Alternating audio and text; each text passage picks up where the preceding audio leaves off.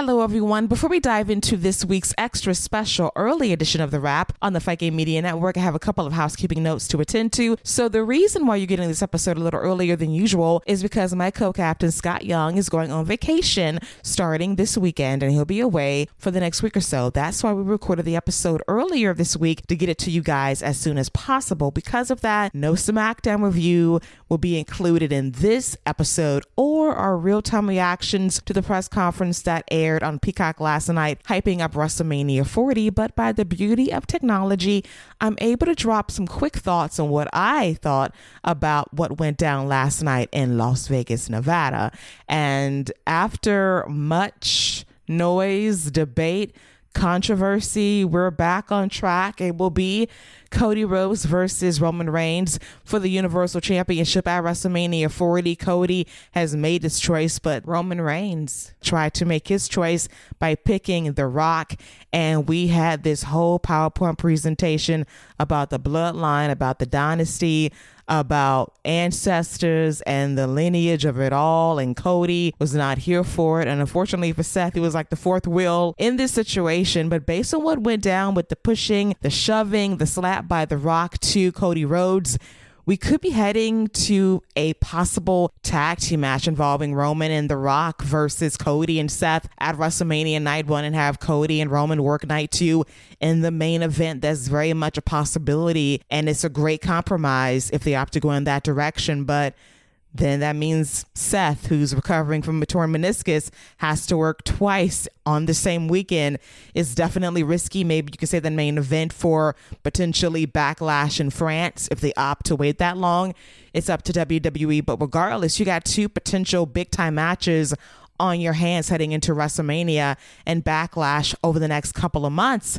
But at least WWE listened to the people. The pivot is pivoting, and that's a good thing. The Rock was out there, and he got a first sample of that was a mixed reaction, and Cody got a weird reaction too. And hopefully, this doesn't stunt his babyface momentum. But it's WWE, you never know. But thankfully, they stopped things from getting too crazy, but we still got a little under two months to go, a lot of television time to fill up, and we'll see how The Rock plays it because now that it's about family, it's personal, and I can't wait to see Serious Rock cut down on the comedy and be able to lean in on being a heel if need be in this feud against Cody Rhodes and Roman Reigns deferring to The Rock was very telling during that presser as well. So those are my quick take thoughts on the press conference last night. It was a WWE event. It was unforgettable in a lot of ways, but we'll get into it a little bit more when Scott and I reconnect the following Monday for a very special Tuesday drop of the wrap on Tuesday, February 20th on all of your favorite podcast directories.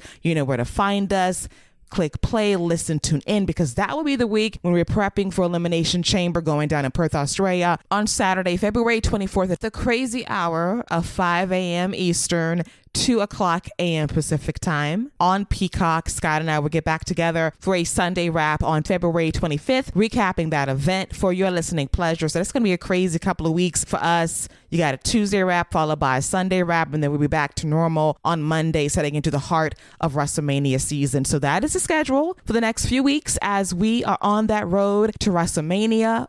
So without further ado, let's dive into this week's wrap from the future past tense. Take care and bye bye, guys. See you later.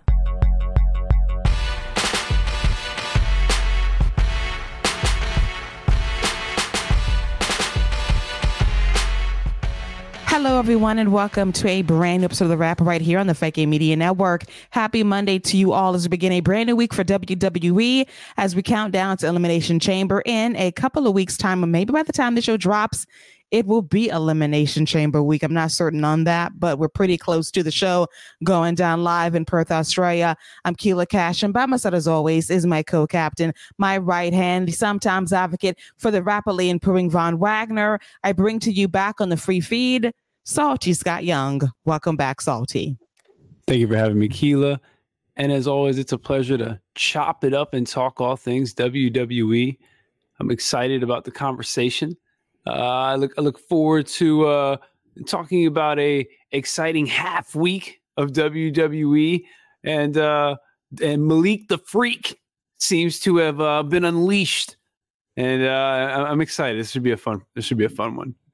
Yes. So, spoiler alert, we are taping this episode a little earlier than usual because Scott is heading out of town for next week. So, we are doing a very rare Wednesday episode of The Wrap being recorded for a Monday drop.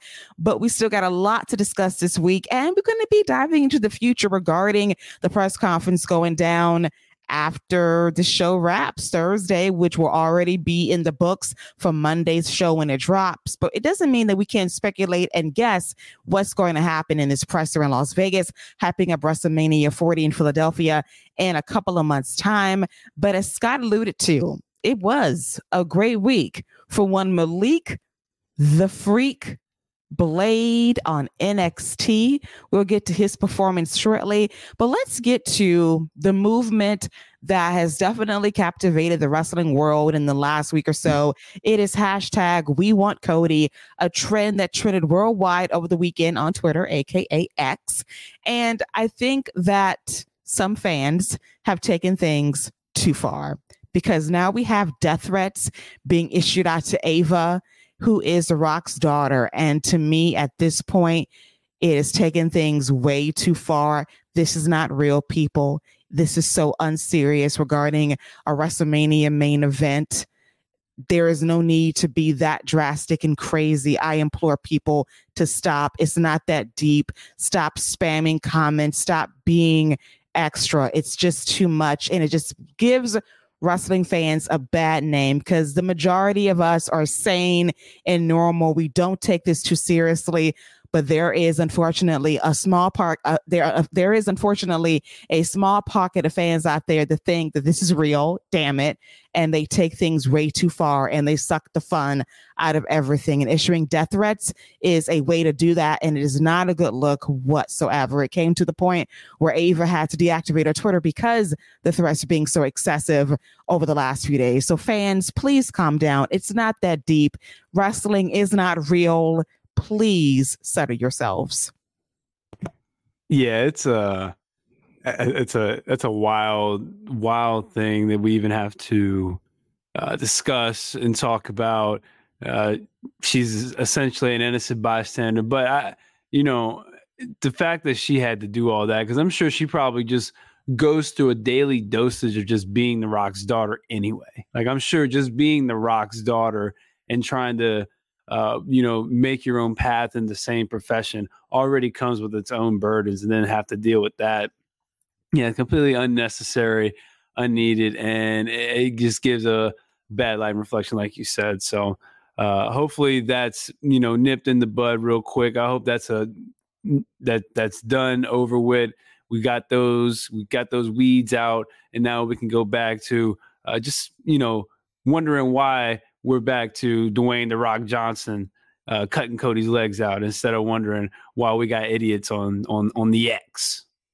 Yes, let's get back to priority number one, which is Dwayne Johnson doing the most. Nothing more, nothing less than that. Hopefully that has calmed down in recent days. Just too much. Like, you know, at first it's fun and like you're having a ball with the hashtag and then it takes a dark turn and that just sucks the fun out of what could be a very fun storyline heading into WrestleMania season. But let's get to hashtag we want Cody because that was the movement that translated to Monday Night Raw this past Monday in St. Louis, Missouri. And that was the first thing we saw at the top of the show was Seth Rollins, Cody Rhodes having a confrontation in the ring. And every time The Rock was mentioned talking about what happened on SmackDown this past Friday, the fans booed anything Dwayne The Rock Johnson related. We got Rocky sucks chants. And Michael Cole says, Is this 1996? Like, have we really gone back in time that Rocky is getting booed in the year 2024? But yes, that is very much the case. It wasn't like these crazy shower of boos, but they were pretty loud. And that has continued not only on this show, but of course, NXT TV as well. So this is a trend alert that will definitely be looked at heading into the press conference that will go down on Thursday.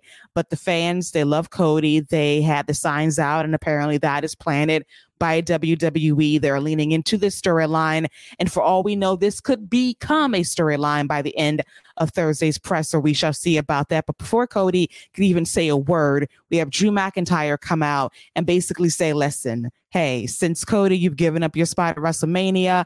Why don't you step aside? Let me slide in and face Seth Rollins for the World Heavyweight Championship. You know, Rollins' body has broken down. He's a dog, but at the same time, a dog's gonna be put down after your first injury or so. But let me step in.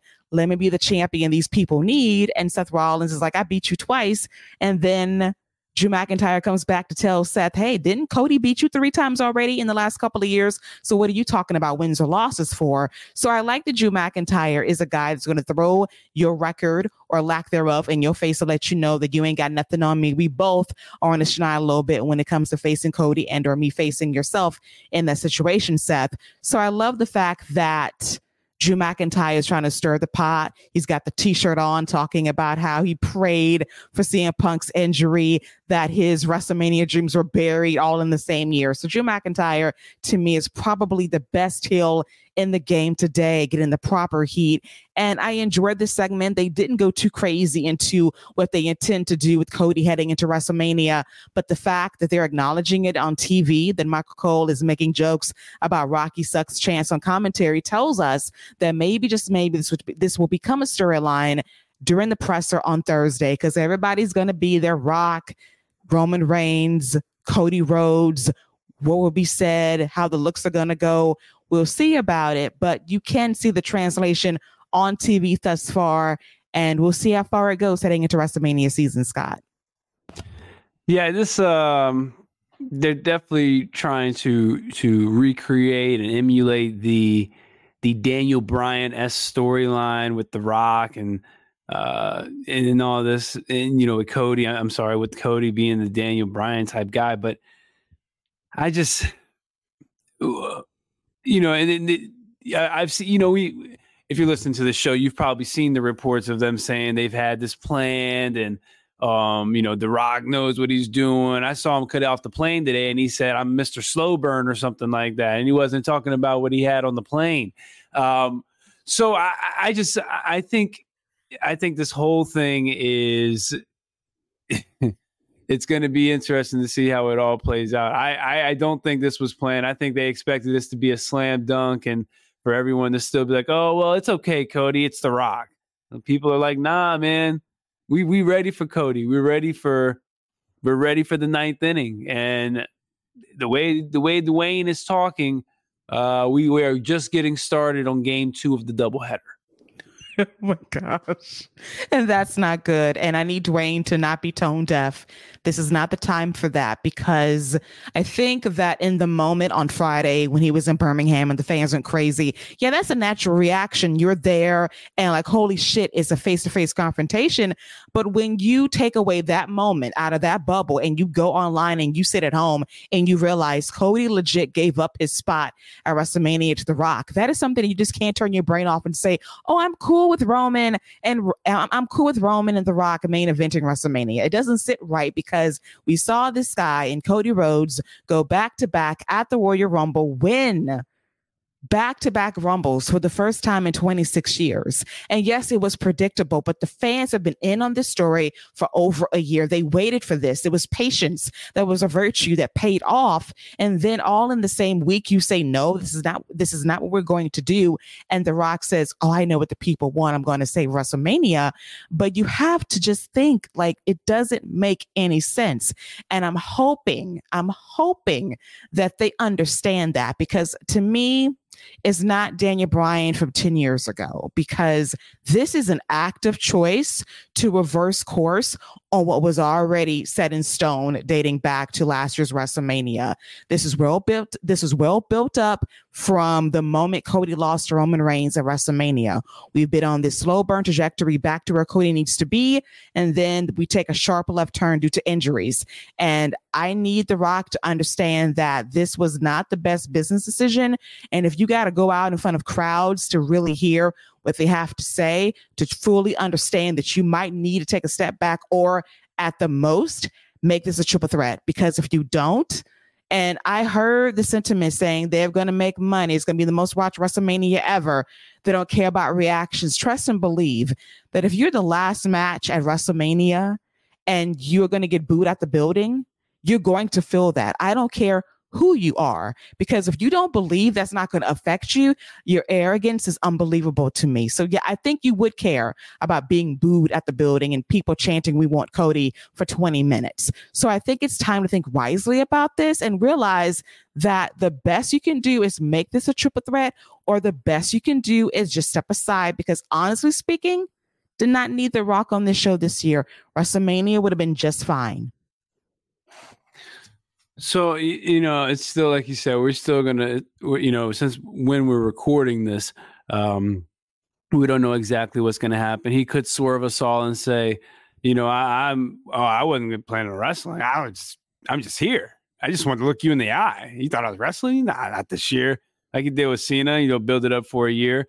Um, so, or he could say he's the special guest referee, and Cody could still come in and sign and say, "Hey, I'm just going to work both nights. You know, I'm, I'm just going to just going to go for both belts. So we, we don't know what's going to happen yet, but if it does end up going as you said, just a singles match, uh, when we just get The Rock versus Roman Reigns, they got a real uphill battle. Um, you know, and, and even a, a more recent example of uh, somebody being an old an older wrestler being brought back for a big match. This is not Stone Cold Kevin Owens. You know, this is not even in that type of vein. So, and I don't even know if The Rock can give us the type of match that Stone Cold gave us.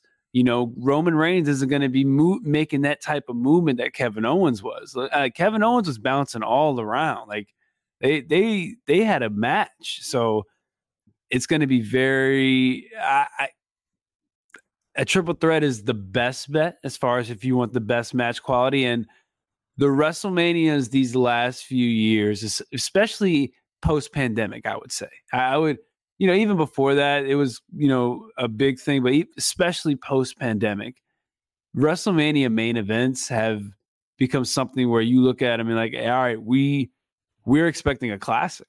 Like we're genuinely expecting a classic because we've gotten great matches just about every WrestleMania post pandemic, every WrestleMania, every night. So you are expected to have a great spin. Last year was great. People didn't like the ending, but the match was great. Cody and Roman put on a great match. And I, I just, you know, and you know you you know you're going to get a great women's match, women's title match earlier in the night, regardless of whether it's Bayley Iyo or whether it's Rhea versus whoever versus whoever. And that's just those two matches. So you know you're going to have a great match to follow in that. And don't let Gunther be on this night. Mm. Don't let Gunther be on this night too, because that's two big time matches right there. So I'm not saying it can't be done.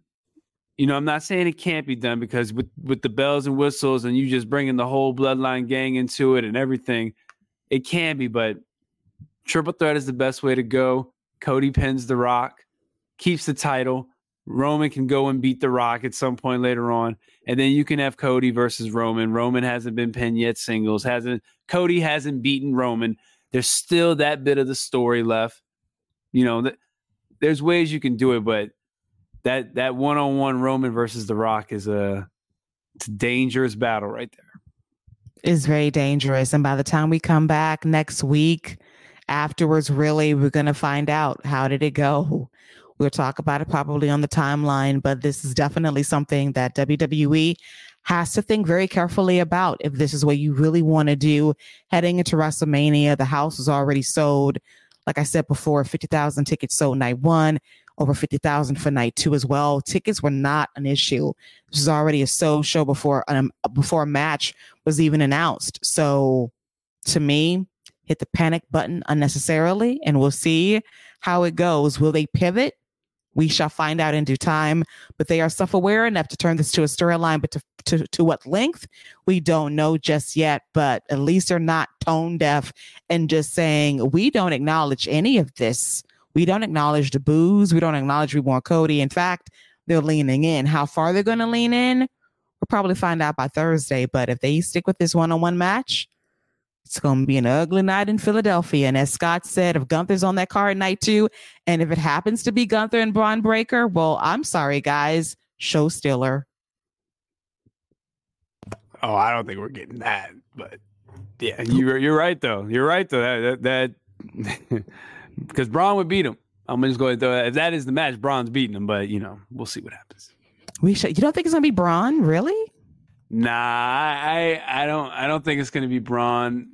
Um, I know they set it up for that, but I I I don't think it's gonna be Bron. I I think with Gunther, man, I'm I'm I'm I'm still banking on Big E. Like mm. the way they got New Day mixing in with Jey, because we know we're getting Jey Jimmy. Like we know that's gonna happen.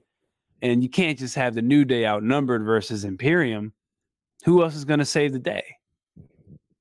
And Big E's been teasing things lately. He's been around more functions with the New Day to be more seen as a trio. So I like that possibility. I am going to keep it in the back pocket. But what I will also say is that, hmm, I will not be opposed to Bron doing it either. I love that idea, but I'm all about Gunther having a spotlight match at WrestleMania. That's all that matters. I'm looking forward to that above everything else. Automatic show stealer. I don't doubt that for a second. And speaking of the new day, we have a fatal four way match because we had one on SmackDown this past Friday. The winner of each fatal four way will meet up and they will face the Judgment Day presumably at Elimination Chamber. And the one thing I do want to note about Gunther is that they are teasing something with him and Jey, but as I keep alluding to, Gunther can't leave the country for six months, so that match will have to happen stateside. It's a big match for Raw. I think that's a, that's a that's a great Monday Night Raw match. Um, they like they they've made Gunther kind of must see TV. Like it, people people genuinely get excited about Gunther's matches. And Gunther versus Jey is going to be a great match. Man, did you see that crowd vibing with him? That did you see that wave of hands just going with him? Man, that he he a vibe. Like when he come out and he get hype, he a vibe. And Pat McAfee done found his new man to get hype with since he can't do it with Shinsuke no more. You know, like Jey a whole vibe, man. I told you, listen, that theme song is repetitive, but it is a vibe. Yeah, it is a vibe when he that beat hits. Sure. He's a vibe. He's great. We're gonna get to Gunther and Jey a little bit later, but as I talked about earlier, it is a Fatal Four Way match involving the New Day, Imperium, DIY, and the Alpha Academy.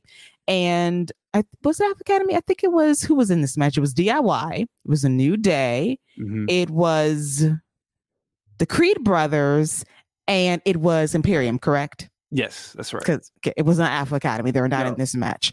All right. So there was a fatal four way with those four teams, and the winners will face Pete Dunne and Tyler Bate on SmackDown this Friday. The winners will face Judgment Day's Finn Balor and Damian Priest for those tag team titles at Elimination Chamber in Perth, Australia.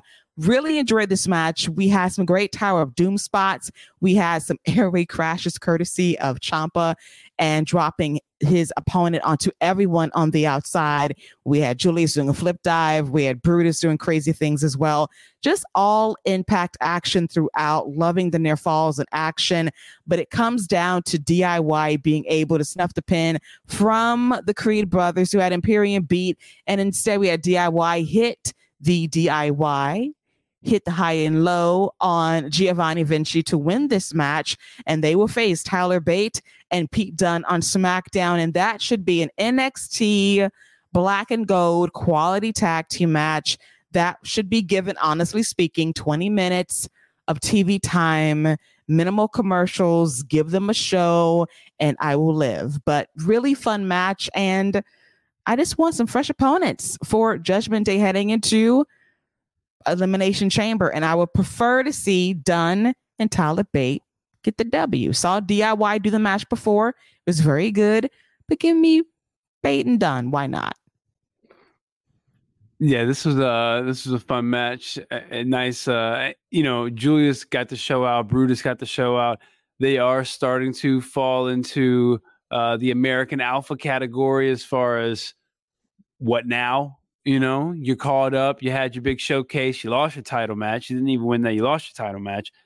What now you're just a team that's kind of just floating around, not much, you know, you're probably going to be in some type of fatal four-way showcase at WrestleMania. You know, what what what's the plan going with the Creed brothers? And this is kind of what I fear when they got called up and they were just called up and thrown out there. You know, what what's the plan? And that was really my biggest takeaway watching this whole thing is man, if they're not winning this thing and, and going forward, what are, what are we doing with the Creed brothers, man? You keep showcasing them. When we going to pull the trigger with those guys, especially when DIY's DIY's not winning. Um, at least um, as far as beating the Judgment Day, I don't see uh, and, and Dunne beating the Judgment Day. So what, what, what are we doing right now? Uh, I'm fully expecting at WrestleMania the Awesome Truth to beat the Judgment Day, but that's a whole nother subject right there. Um, but yeah, I, I, uh, Bate and uh, I, I personally wouldn't mind a triple threat at at um at on Raw. You know, maybe have Judgment Day just come out and take out both teams, and then we can go ahead and uh, just get a just get a nice old triple threat for the tag match because I don't think a singles match is either one either team is believable, but I think in a triple threat, I have I, me personally, I have much more believability in the tag titles coming off of Judgment Day. I agree. And I think it'd be a more compelling match as well. It'd be really good. And I'm here for it. How we get there, I don't know. Maybe Judgment Day interferes in the match on Friday to get a triple threat, which I would love to see. But for the Creed brothers, you call them up. We see the talent. I do not want to see them wasted away on Monday Night Raw. Their day has to come eventually. Maybe it was time to make that move before the end of last year if you're trying to establish them as a tag team. But the year is still young, but I do not want this window. I don't want this window to be shrinking on them because they're really good, especially Julius. You know how I feel about him. So hopefully, you know, the booking will get better. But when you make the call to the main roster, you do want them to be showcased and not forgotten. And since they lost that tag team title match to Judgment Day a little under two months ago, they have been kind of MIA off of, off of television. And I don't want that to become a trend. Yeah, and that, that's that's exactly my thing, and that's kind of why you know another team that's really fallen off is Chad Gable and Otis. You know, mm-hmm. we've gotten a mm-hmm. lot of Akira Tozawa and Maxine, but you know, not a lot of Chad Gable and Otis. And that's kind of why the as far as the call up, I wanted Alpha with and I, you know, a lot of people wanted this as well, but that's kind of why I wanted those two together is because that way you can at least continue to showcase everyone. You have this big faction. You're seeing everyone on a weekly basis. You can have those guys having matches. You can have them training in the back, always working on their craft, doing something. We see Chad Gable being a leader. I like where's Ivy been since you know since her match with Rhea Ripley? You know what what's been going on with her? So I, that's part of the reason why I wanted them in this big faction, and so that way you have people being seen on TV, people having roles, and people being just giving you a reason to care about them more than just, oh, hey, the Creed brothers, I forgot they're even on Raw. And that shouldn't be the case. It really shouldn't. And on top of that, regarding Chad Gable, what happened to his quest to be Gunther for the IC title? Oh, I think his kids was like, "Hey, you know what, Dad? After the last beating you got in front of us, we're good. don't even, don't even worry about that one. Wait till he get, wait till he loses, or wait till you get traded to SmackDown. We're good, Dad. We don't need to see that again." His daughter said, "You know what? I've been traumatized one too many times by you. I have seen enough. I do not want to go through this again. So what we're not going to do is have a rematch. I don't want you to go on your journey. You're not going to finish your story, Dad, because I cried my eyes out." and all eyes were on me and I was embarrassed. So what we're not going to do is that again, leave me alone. Exactly. I don't blame her because she was traumatized that night. No lie. As we get to our next segment, which is Gunther and Jey Uso. We talked about this a little bit earlier, and I have to say that Gunther is amazing. We've talked about him reverently on this show before. But the one thing I don't think that people give Gunther enough credit for is his promo ability. He's got like elegant swag for days. And he talks with class and elegance and grace. And he can talk mad shit and back it up. And he talked about having this celebration 600 plus days as Intercontinental Champion. He's like, I don't want no more of these celebrations. I know how great I am. It's already been established that no one can beat me, nobody can touch me. I am the greatest Intercontinental Champion at all time. Nobody can even shine my boots, basically. And this leads to Jey Uso coming out. And as Scott talked about earlier, the fans were hyped. They had their hand movements in sync in unison.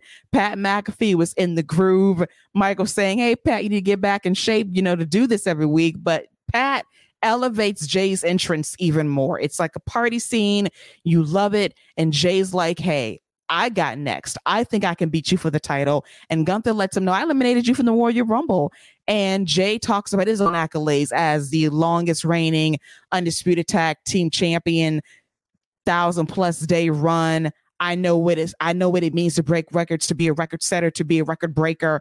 And Gunther's like, you know what? Very impressive resume. You are one of the greatest tag teams to ever do it, having this prolific title run, a thousand plus days. But you know, you only did 50% of the work during your prolific title run, and I do all of the work by myself, no help whatsoever. I can't say the same about you. And he was basically like, You can't beat me. But I tell you what, I am going to do. I'm going to beat you so bad that we're going to not be able to tell you or your brother apart. Oos. And then he shoves Jey, and Jey is trying to fight back. He gets jumped by Imperium. The New Day make the save.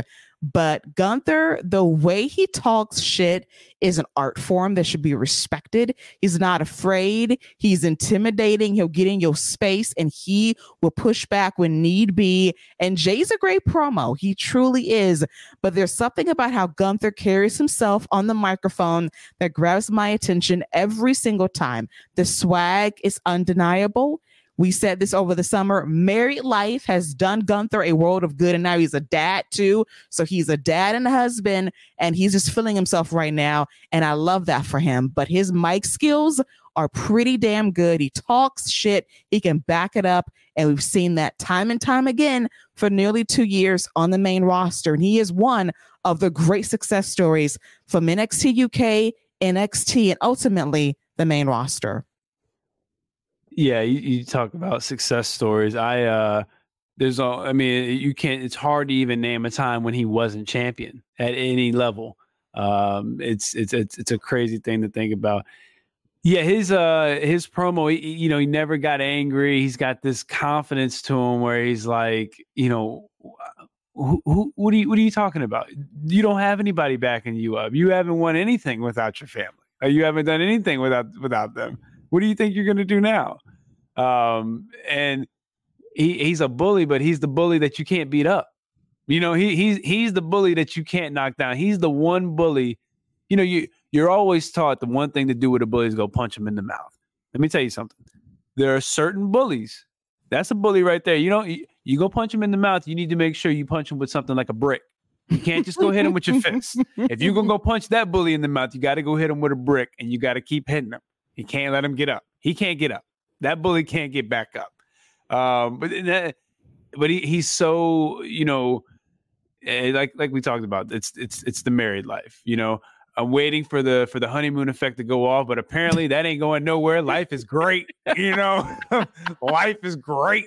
So, you know, that ain't going nowhere. They like you said, they just had a kid. So he he like, yeah, I must defend this house now.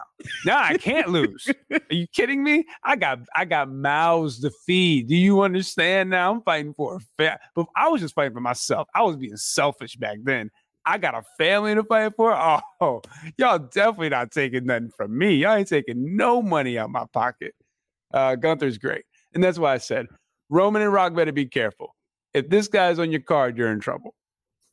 Serious trouble. Show Stiller. He did that last year, and Cody still held his own because it was Gunther, Sheamus, and Drew McIntyre. Five star match. And we know he can deliver at WrestleMania. And it, I think Scott does not think it's Bron Breakker, but if there's anybody that can hold their own against Gunther, that is going to be like automatic four and a quarter stars. And he's just going to give people a show regardless. And I have to say that, you know, in Imperium, like I'm a boy Ludwig, he gets like unlimited cheddar biscuits all the time. Gunther, lifetime supply of cheddar biscuits. Who, who are you, who are, who are you? Jordan the Stallion from TikTok giving giving out cheddar biscuit recipes, talking about some lifetime supply. Yes, a lifetime supply. I'm sorry. Come here. Listen, um, a lifetime supply. And you know, Giovanni's just sitting over there like, guys, you all do know I'm also in the group, right? Like people do understand I'm in the group too. All everybody talks about is Gunther this, Ludwig this. Giovanni's like, don't forget about me. Listen, Giovanni's my guy too, but it's Gunther and Ludwig for me that just stand on business a little bit differently than Giovanni. Now, Giovanni can go now. You know, he wrestles out of his mind when he needs to. Mhm. But for me, Gunther gets a lifetime supply of cheddar biscuits. Ludwig gets unlimited cheddar biscuits. And I saw Tiffany and Ludwig at the premiere of Bianca and Montez's new reality show. And I see how she be looking at Ludwig, girl. You very lucky. They'll be married in two years. What's the, so? What's the difference between a lifetime and unlimited? Like, so when he leaves the restaurant, his he's cut off. But when Gunther leaves, he just calls somebody like, "Yo, I need a, I need a, I need a sleeve." Yes. Got it. Yes, that's how Gun- it's different. It's like Ludwig is just Got a step below Gunther. Like that's a lifetime supply of cheddar biscuits. So he he's just built different. essentially he got DoorDash on speed dial. Basically, yes, Got it. yes. You know, Ludwig's my guy too, but Gunther just a just a touch above the rest. He's just Bob- special. Bobby Flay coming to his house to cook him cheddar biscuit. Oh, uh, you need a sleeve, bro. He gets customized biscuits from chefs all over the world. Got it. Got it. It's kind of made like that. I love that for him. But yes, I love this segment. Gunther Sebastian, him and Jey should have a good match. It will not be an elimination chamber. It will be in, in, in America. And I'm looking forward to that. And if we are to believe that Big E is getting closer to a return, that would be a fabulous return match at WrestleMania. That would be like a special moment. If it's not Big E, then Bron Breakker is a great number two. And either match would be dangerous for Dwayne and Roman at WrestleMania Night 2. Just saying. As we now get to our main event of Monday Night Raw. Now, we thought that Shinsuke Nakamura and Cody Rhodes' business was done. But think again, they're not done because Shinsuke Nakamura attacked Cody at a live event this past weekend, and we had to run it back one more time via a rope match. And you know, the fans love Cody, but even they have their limit. Now, the St. Louis crowd was tapering off throughout the night, kind of very quiet during the women's tag team title match involving Kayden Carter and Katana Chance versus Asuka and Kairi Sane. I mean, they were like quiet, quiet, pin drop, quiet. Very, very dry. This match was okay, but we've been there, done that. The feud has been run into the ground. There's nothing else you can do, even with the bull rope. And it was just solid. Cody's over, but even the fans got tired towards the end because of this feud. And it was solid action. Just again, Nakamura is a good heel, but like I said, it's detachment. When we saw him lose his feud outright just a few months ago before the Royal Rumble, got the red mist per the usual as always. But Cody fights back, lands a Cross Rhodes for a near fall, and then he low blows Shinsuke with the cowbell, and he's able to hit another Cross Rhodes for the victory. One, two, three. After the match is over, Drew McIntyre attacks Cody Rhodes from behind, claymores him, and that appears to be what could be a very good match at Elimination Chamber involving Drew McIntyre and Cody Rhodes as we try to find out exactly Cody's path to WrestleMania, which could be answered by the end of Thursday's press conference hyping WrestleMania 40. Yeah, the bull rope match was that was fine. Um, you know, I, I want a little bit more for Shinsuke. I'd like for him to win one of these feuds, but uh, the role that they have him in, what they have him doing, he he's doing it well. Uh, he's he's the perfect uh, anime villain right now. As far as uh, you know, Cody and Drew goes, that, that's a dangerous match to have also at Elimination Chamber because Drew can't. Drew doesn't really need to be losing right now either in singles matches. Losing to Seth Rollins is one thing to the, to the champion, and I get Cody's the number one babyface in the company, but you're still losing to. You're still taking another loss when Drew doesn't need to be taking that. And Cody's not losing. So, I, you know, great match. What a match. And I guess I, honestly, if you take CM Punk off the card and you're not getting Roman, you're not getting Gunther, you do owe the people of Perth something special. And Rhea, you're getting Rhea, you're getting a Rhea Nia Jax match, and that's going to be great. You get an elimination chamber, but yeah, Drew Cody match would be a nice little cake topper right there. So you might be on to something. Uh, maybe we get that type. Maybe that's the triple threat we get at WrestleMania is Cody, Seth, and Drew for the World Heavyweight title. Because what's Drew's path? Then you got Sami Zayn over there. He cut a great promo backstage talking about, or uh, a great vignette with Sami Zayn talking about his path and how he wants to go. And we know Triple H is high on Sami Zayn.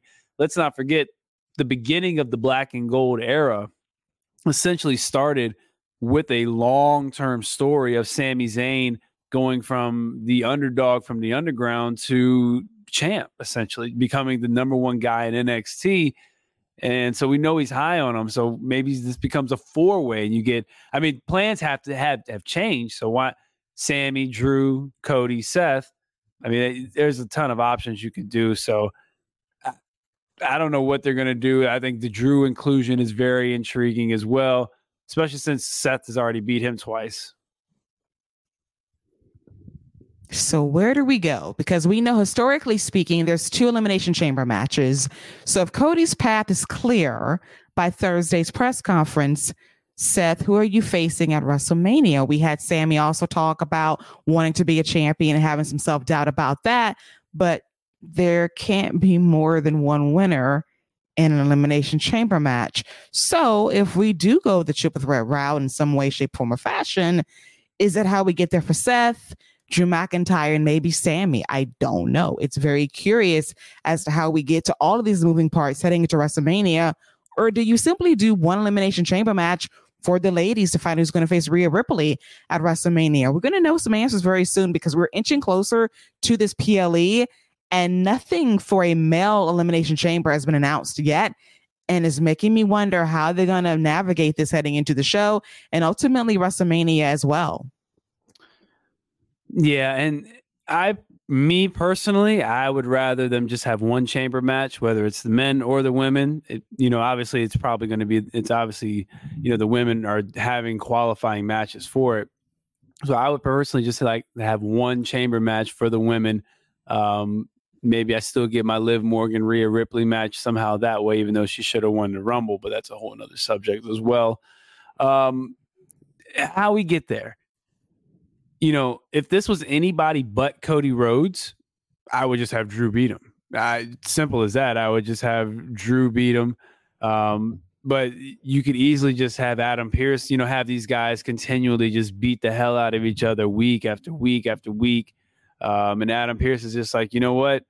I'll put you all in the match. And, but, you know, then that kind of ruins Cody's whole WrestleMania thing. Like he, he's using his WrestleMania shot that he won at the Rumble against for Seth Rollins, right? Like that that's what he has to use to get that match. Or is Seth Rollins just saying, Hey, I'm just giving you a title match? Because that's a whole different ballgame. Like if Cody Rhodes is like, if he says at the press conference, I'm taking on the winner of Roman and The Rock, that's when I'm using my guaranteed Rumble title shot because as we've seen with Randy Orton and John Cena at No Way Out after Randy Orton run, won the Rumble, you obviously don't have to always challenge for the title at WrestleMania, right? So maybe he does something like that, and then Adam Pearce is like, "Well, then you know what?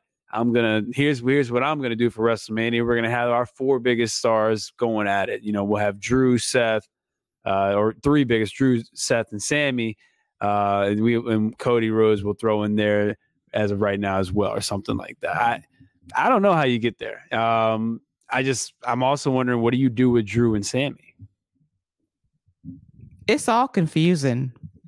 Like, how do we get there? Because the one thing I don't want to see is Cody's championship match at WrestleMania being diluted with multiple people. Ask Seth Rollins about his match against Big E that became a fatal five way a couple of years ago. And he won via a freaking ladder match, fair and square. And people just kept getting inserted into his championship match. And I don't want that for Cody. You know, Sami's an outlier. Drew McIntyre's thirsty for a shot. Seth wants Cody, but Drew's in the mix, and Sami wants a title shot. So all of this is all in flux here. We don't have a we don't have an elimination chamber match for the guys just yet. Might not have one heading into the PLE in a couple of weeks. The ladies do, rightfully so. But at the same time, I do not want Cody unless it's Dwayne and The Rock sharing this match with multiple people if it's Seth is just a lot. It's convoluted. How do you get there? Because you got not only Cody's story, you got Drew's story, you got Sami's story, you got Seth trying to prove he's the top tier champion in WWE, and they're all out to steal the show for night one. It if it happens, it'll be great, but my God, it's complicated and it's a little convoluted. I love it. This is what I this is how I want my WrestleMania. Like I don't mind having a little bit of uh you know uncertainty as far as what's going as far as what I know. You know, I'm sure they have an idea of what they want to do, but I like not knowing exactly what's going to happen and not being sure. Like it's it makes me want to tune in and see what's going on because now I'm like, all right, what is the plan? What are we going to do? That is true. And I think by the time this episode drops and by the time we come back in a week's time, I'm going to go on record and say that this press event airing on Peacock on Thursday, by the time it airs here on the show, it's already done.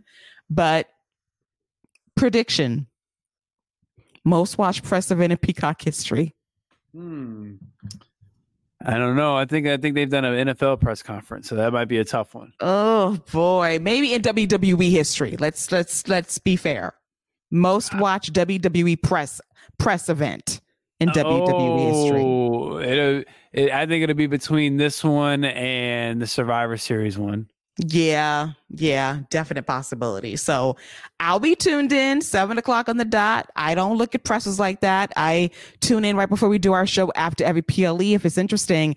But yeah, just to see the reactions and to see exactly what they're going to do, that is going to be very interesting. We'll just see how WWE plays it. But I'm not all I'm not against unpredictability. What I'm against is just befuddlement I just want everything ultimately to make sense. And to me, it's uh, it's a lot of moving parts.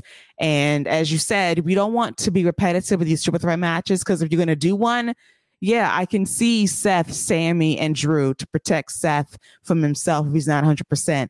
And then Cody will be in the mix with Roman and Dwayne if that's the option too. But once again, triple threat matches back to back nights. Is it a bit excessive? I don't know how we'll get there. I don't know. Me either. Hopefully they do. Fingers crossed. Fingers crossed. As we get to NXT going down this past Tuesday on USA, I gotta say this is probably one of the more livelier PC crowds in quite some time. They were hyped from the word go.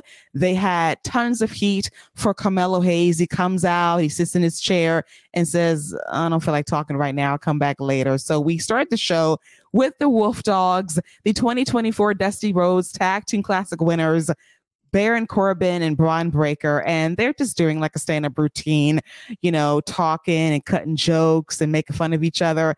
And I love it. They just have such charisma together. The chemistry is everything. I love them as a tag team. I'm going to be very sad when they break up and maybe Corbin can tag along for a bit with Bron if they decide to get him back on the main roster because this is the best Baron Corbin's ever been in terms of a personality. And him and Bron just play off eh, they just play off each other so well. And the fans love them, even though they're heels technically, but they get cheer like baby faces despite being team asshole, which I'm for as well.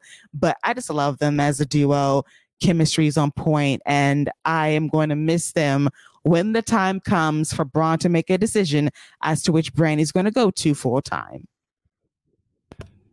Yeah, it's um like, like I said, if if Bron wasn't this generational talent, this is the the perfect call up situation, especially uh, with Baron being gone for so long. But they uh they have a great chemistry, man. They they seem to genuinely enjoy each other, which adds to it. Um, the the the Wolf Dogs uh, name is uh, the crowd seems to respond to it. uh, you know, we we've seen things from Baron Corbin in this NXT run we've never seen before. We, like they mentioned, we've seen a dive for the first time ever from Baron Corbin. Uh, thankfully, Bron Breakker was there to give him a little push in the tush, as he said.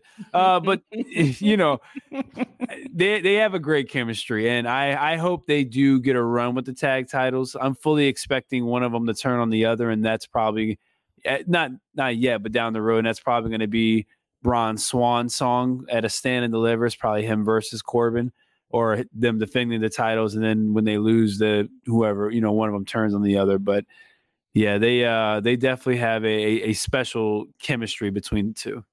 Yeah, it's organic, it's natural, and I love them. I don't want this to end, but Bron's meant for great things on the main roster. He's generational, as we keep saying on the show. And Baron Corbin, I said he's the best return to NXT to date. He's found himself. And I've always known he's had this personality. That's why he also gets some cheddar biscuits out of me because he really does have this really funny personality. And I'm glad that's being shown.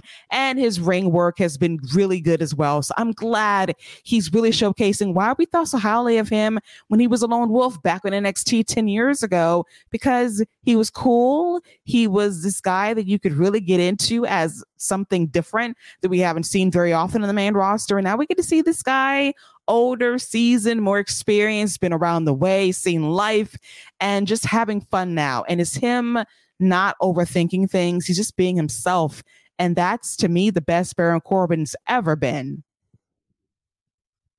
Yeah, um, this is a this is a great run, and uh, I think he's still got another singles run in him after this tag run in, in NXT. I mean, before honestly, I could see him staying in NXT for the long haul.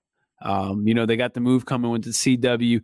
You need veterans. You're going to have to have a consistent uh, presence in, in NXT on that roster. And I think Baron Corbin's probably found a home going forward, um, so, especially with that CW move on the horizon. The C Dub, we call it, and I think he'll find a good home. Is I, I, th- I think he'll find a good home there as well.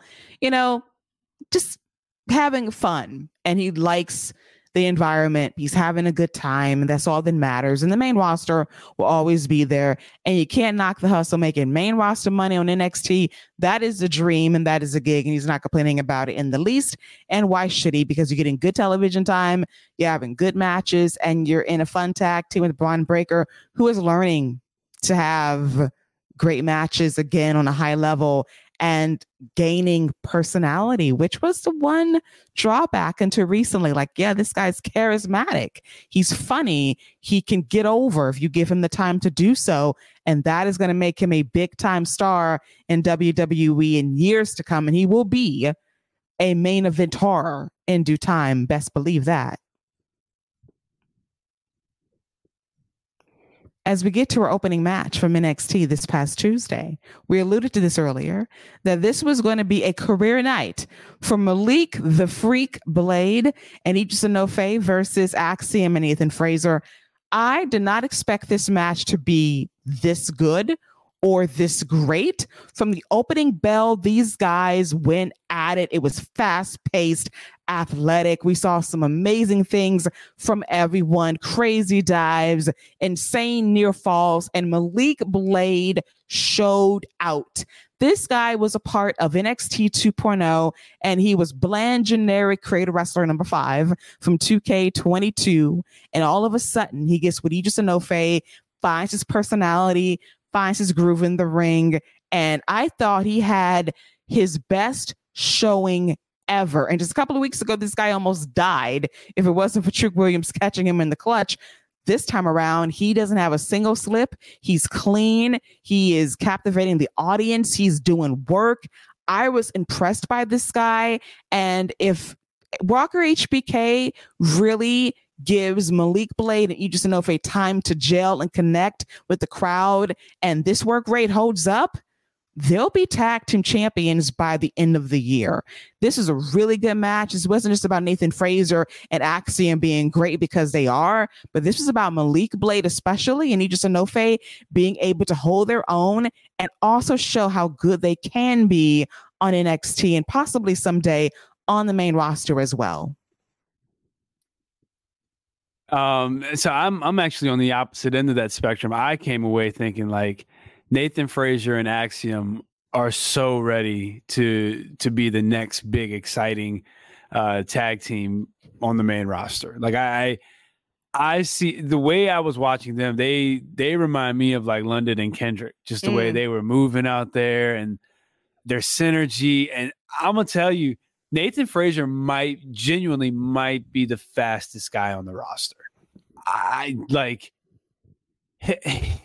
his speed is just top notch, man. Like the way he hits the ropes and bounces off those ropes and comes at you, like the explosiveness he has is is crazy. Like, and I've like watching him these last couple years, like he's really coming to his own, and you can his aggressiveness is up, his his physicality is there. I he's somebody, man. I I thoroughly enjoy watching Nathan Frazer uh, wrestle. I thought Malik was great. Um, Adonis didn't get to really do his thing. Excuse um, me. I'm, Excuse me. not a, not a, I said Ashante the Adonis. Um, Enofe. I call that man Ashante. Um, not the Murder Inc. one either. But oh listen. Um, oh, but you know, by the way, I heard uh, somebody gave them a nickname. Um, you know, and Malik. Somebody gave them a nickname that I thought was better than mine. They called them the Nelly Sweatsuit album.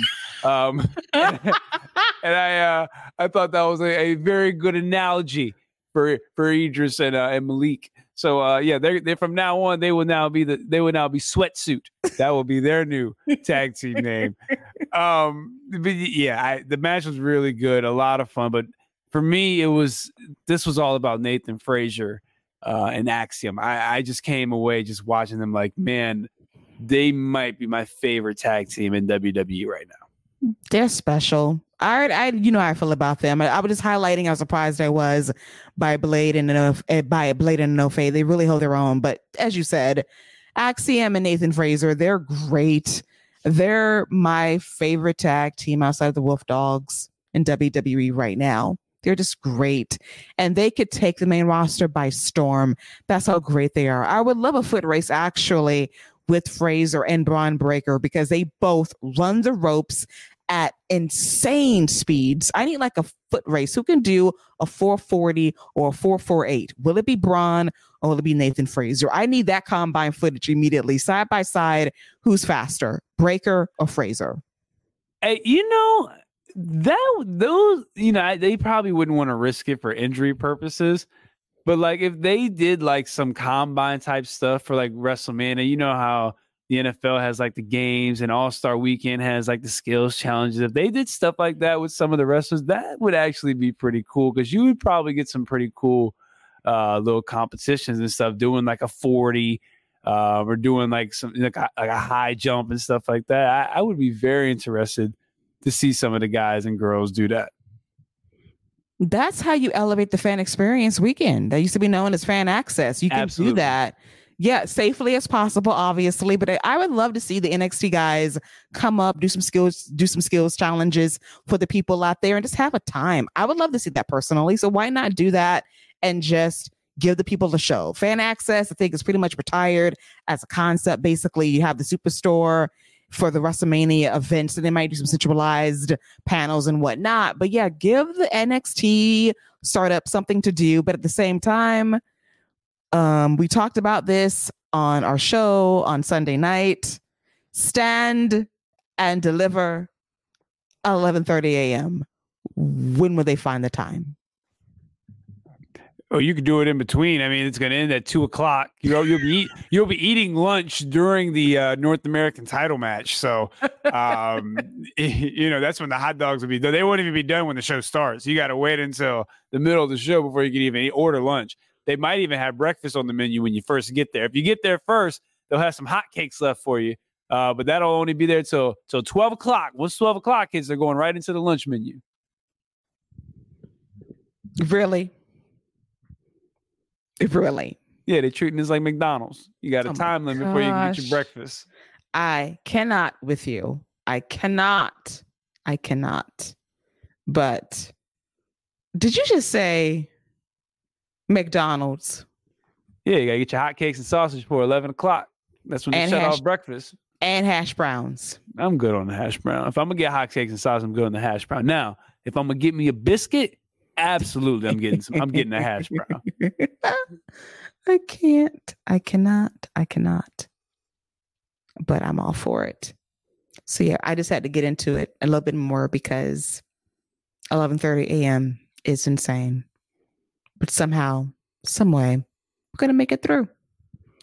But I'm all about the combine as well. Do that sometime for WrestleMania weekend, guys. Do it Thursday, do it Friday, do it even Sunday before WrestleMania. I just want to see that, give the fans something to look at, and just say, hey, wow, these NXT trainees are really good. They're really fast. They're the future of WWE. So I hope they do that, take it under consideration.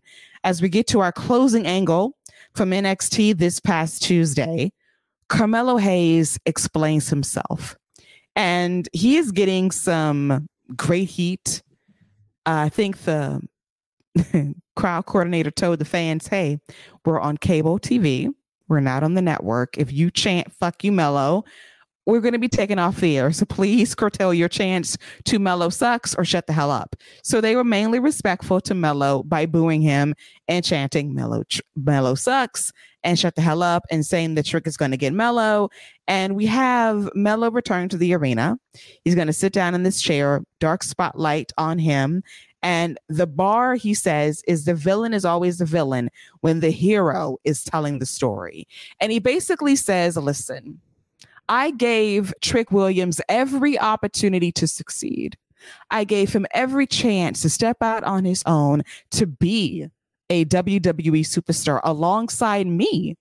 I had no problem with Trick achieving his goals to be a champion in WWE. Even on NXT, I wanted him to be the absolute best, but not the best, not him, not me, because he decided to go after the one championship I wanted the most the NXT championship. He had one assignment go after the NXT North American championship.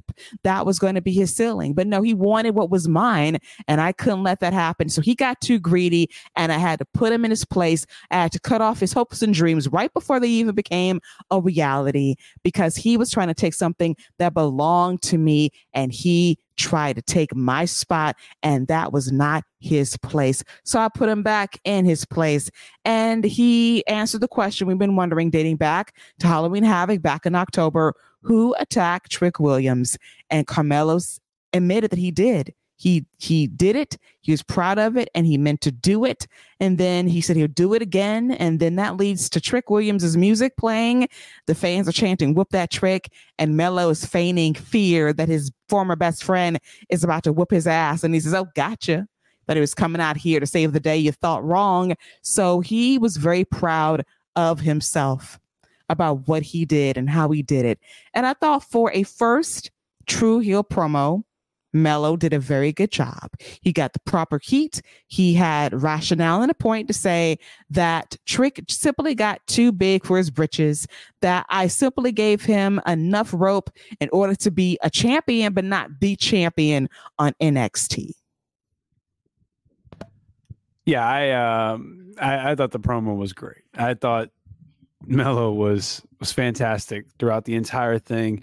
He um lot of a uh, lot of HBK influence. Uh, someone put up a on Twitter. They put up a, a little picture of HBK anytime he's in Canada, and um and, and Melo, and it reminded me of when HBK would have Bret Hart's music play, and the crowd would go crazy, and he would gotcha, and and you could say you could see the influence right there. Um, I love the way they started the show with Melo. You know, when he let the crowd chants pull in, he was like, "Nah, not yet. Let's wait. Y'all gonna wait on me." And, and one thing I want to mention about what you said about you, yeah, you mentioned that you, uh, one of the production people or somebody said something about that. I think that would have been absolutely awesome if you know you heard the chants F you Melo and they were blurring them out and they kept going and Melo's just letting them soak in and it just goes to black. They just cut the black. They just go to commercial, you know, and, and when you come back, Melo's out the ring. you know, and, and and they just come back and you go to Vic Joseph and he's like, "Hey, we had to get off the air. Uh, we apologize for the language. Uh, you know, we we had to get Melo out of here. We apologize for the language. The crowd just they they hate it. You know, whatever you want to say, and just make it seem like the crowd hated Melo so much they wouldn't even let him talk. So then next week you say, so next week we're gonna have Melo in a backstage interview, me and him one on one. That way we can finally get the answers that we're looking for. I, you, I just think that you just had an opportunity just to give him so much heat and let all that heat just muster, and you just go black because you have to, because now you genuinely have to, or you're gonna get kicked off the air, and it adds to this mellow character. And now we have to tune in next week to see what the answer really was. I, I, I would have been I would have loved for them to really feed and play into that and really just cut into black and make it seem like that's all because of Melo. That's something they can do. I like that idea a lot. Very funny. Hope they got some FCC fines to pay for all those F bombs that would be dropped. But it would be clever that Melo gets so much heat that he knocks NXT off the air for five minutes. That would be great. I think that would be a way to even get him more over as a heel. And then, of course, Vic Joseph does a sit, does a sit down interview with Melo the following week to really explain his actions without the fans turning on him in a crazy way that would involve more explicit boos and cheers and chants. But yeah, I thought that for what was the assignment, Melo knocked that out of the park. I remember the Bret Hart Screwjob in Montreal many years ago, playing that man's music, and Shawn was laughing, saying, Gotcha. And that is classic HBK. And we be saying this all the time on this show that Walker HBK leans into his bag of tricks from way back when to influence the show. And we know that Melo's his guy. That's like his mini me way back when. Like that's me, cocky, got swag for days, confident, could go in the ring at a high level. Size wasn't a detriment for me, and it's definitely not for Melo in the here and now with someone else in charge of WWE. That barrier to be a main eventer is not going to be there because times are different, and he sees a lot of himself in Melo, and you see that with how Melo carries himself. And the promo he did last night was very HBK, right down to the music to troll the fans. Because when Trick does come back, when he's still from his injury, those fans are going to go crazy. And that beatdown, that return is going to be great, which will be what I presume a setup for the main event for Stand and Deliver during WrestleMania weekend in April. But I do predict Roadblock. Mm, I do predict Roadblock in a few weeks on March 5th on USA will lead to a championship match involving Dragunov and Melo, who Melo attacked at the end of NXT this past Tuesday. That will lead to a championship match. Melo Dragunov 4, and then Trick comes back, beats down his former best friend. That sets the stage for whatever will happen at Stand and Deliver. And as you said, it's going to be kind of weird because everything's been surrounding Trick, Melo, and Dragunov for such a long time. And then again, you don't want to do another triple threat match heading into the weekend. Three during one weekend, that is pretty excessive, but we'll see how they handle it in the weeks to come.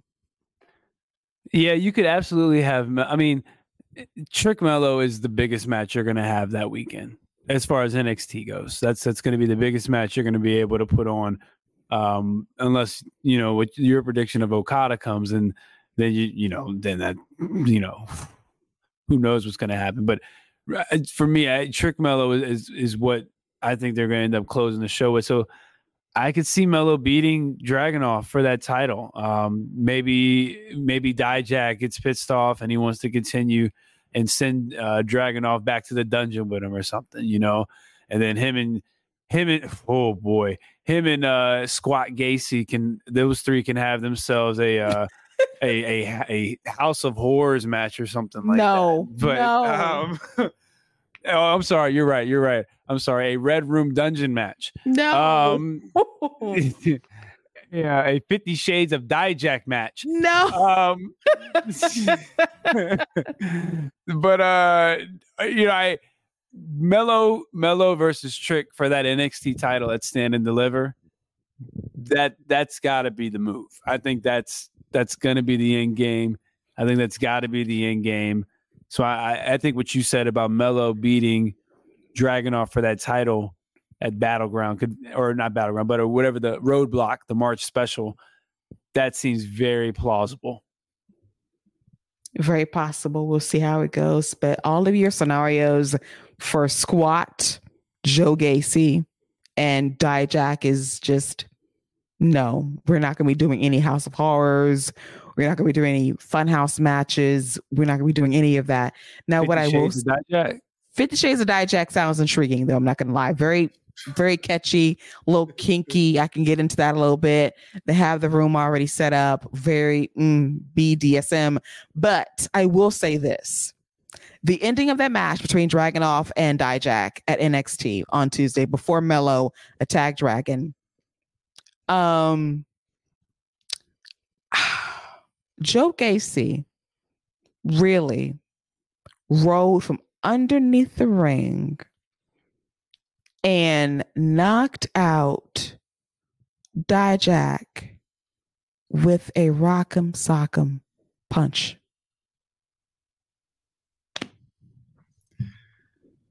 You know the you know the meme of the guy just throws his hands up.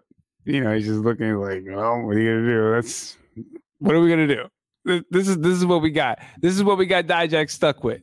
We got Dijak stuck with Squat Gacy throwing Joker punches uh, we ain't even got the gun.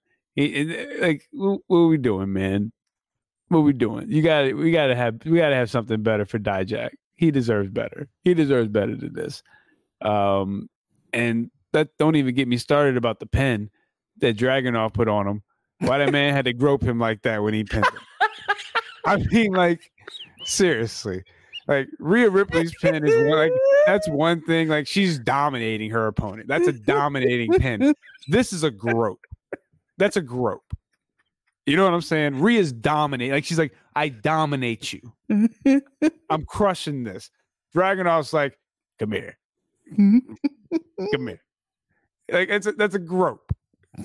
you know what I'm saying? It's it's just he he's so good. He just he just does really weird stuff, man. Him and Dijak just do weird stuff. Well, Scott, we have to remember they had that moment in that room last year. He had a flashback, obviously. Uh, yeah, clearly, clearly he forgot they weren't in the room anymore. when he put his head down, Dijak was like, "Yo, we're not in the room. Door's not closed." must, now, have said, must have said the safe word or something now, Dragunov simply covered him to be extra, you know, snug. Mm-hmm. okay. All right. That's what she said.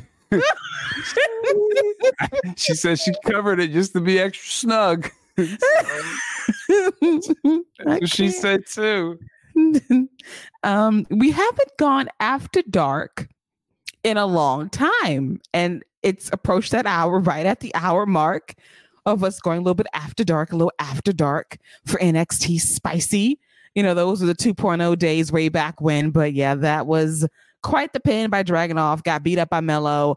And I predict this will set up a roadblock match involving Dragunov and Carmelo Hayes for the NXT Championship in a few weeks' time. If Melo wins, and book it for Stand and Deliver, Trick versus Melo NXT title. If not, and Trick interferes, then grudge match, Stand and Deliver, Melo versus Trick. Either option works for me. That will be the match for NXT that weekend, unless WWE hits the Okada lottery, and that is still to be determined. Well, we got the three faces, so you know, Melo versus Trick is the big match, and if if that's the way they're going without the title, they must have something planned for Dijak, man. So we'll see what we'll see what we'll see what Walker's got uh cooked up his sleeve. Yes, and it's not Giulia because they clearly said guy. So this is a man coming in. We don't know who. We shall find out possibly by roadblock who this person is. I'm looking forward to it. Hopefully, it's a good reveal. But we shall see about that as we put a bow on this week's wrap right here on the Fight Game Media Network.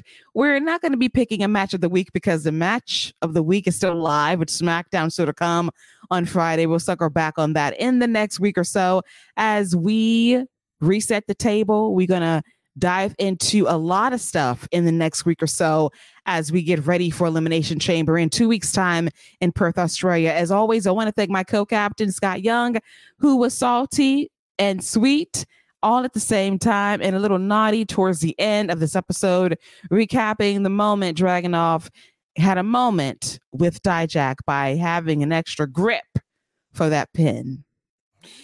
I'm just saying, man. We we got the soft four. We got 45 of the 50 shades of Dijak in that pen. Um, as always, Keila, it's a pleasure to chop it up and talk all things WWE with you.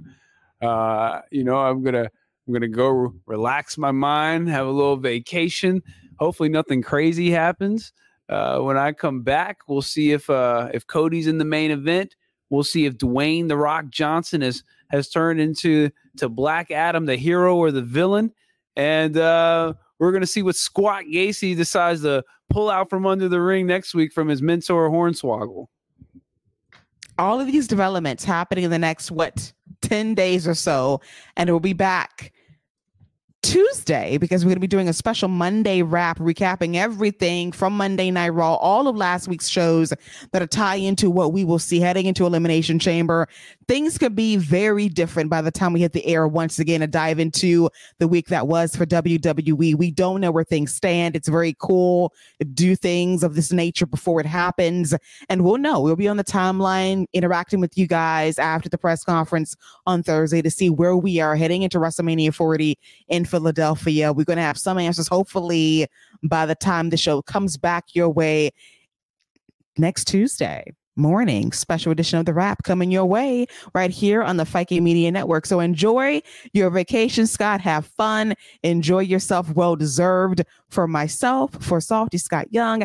That is a wrap for all things WWE. Take care. Enjoy the week ahead and bye bye.